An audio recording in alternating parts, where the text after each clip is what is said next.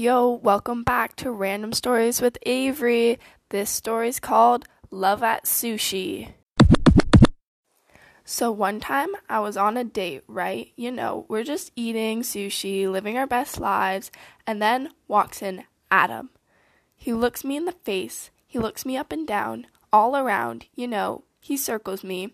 He looks at my hand, he stares at my hand.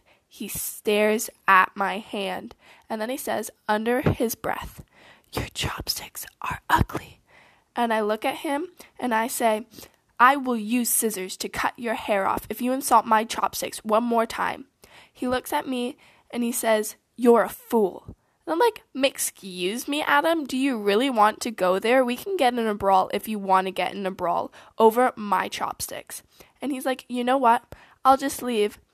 So then I look at my date and I look at Adam and I say, This is Adam. You won't be seeing much of him. And then we continue on our lovely date like nothing ever happened.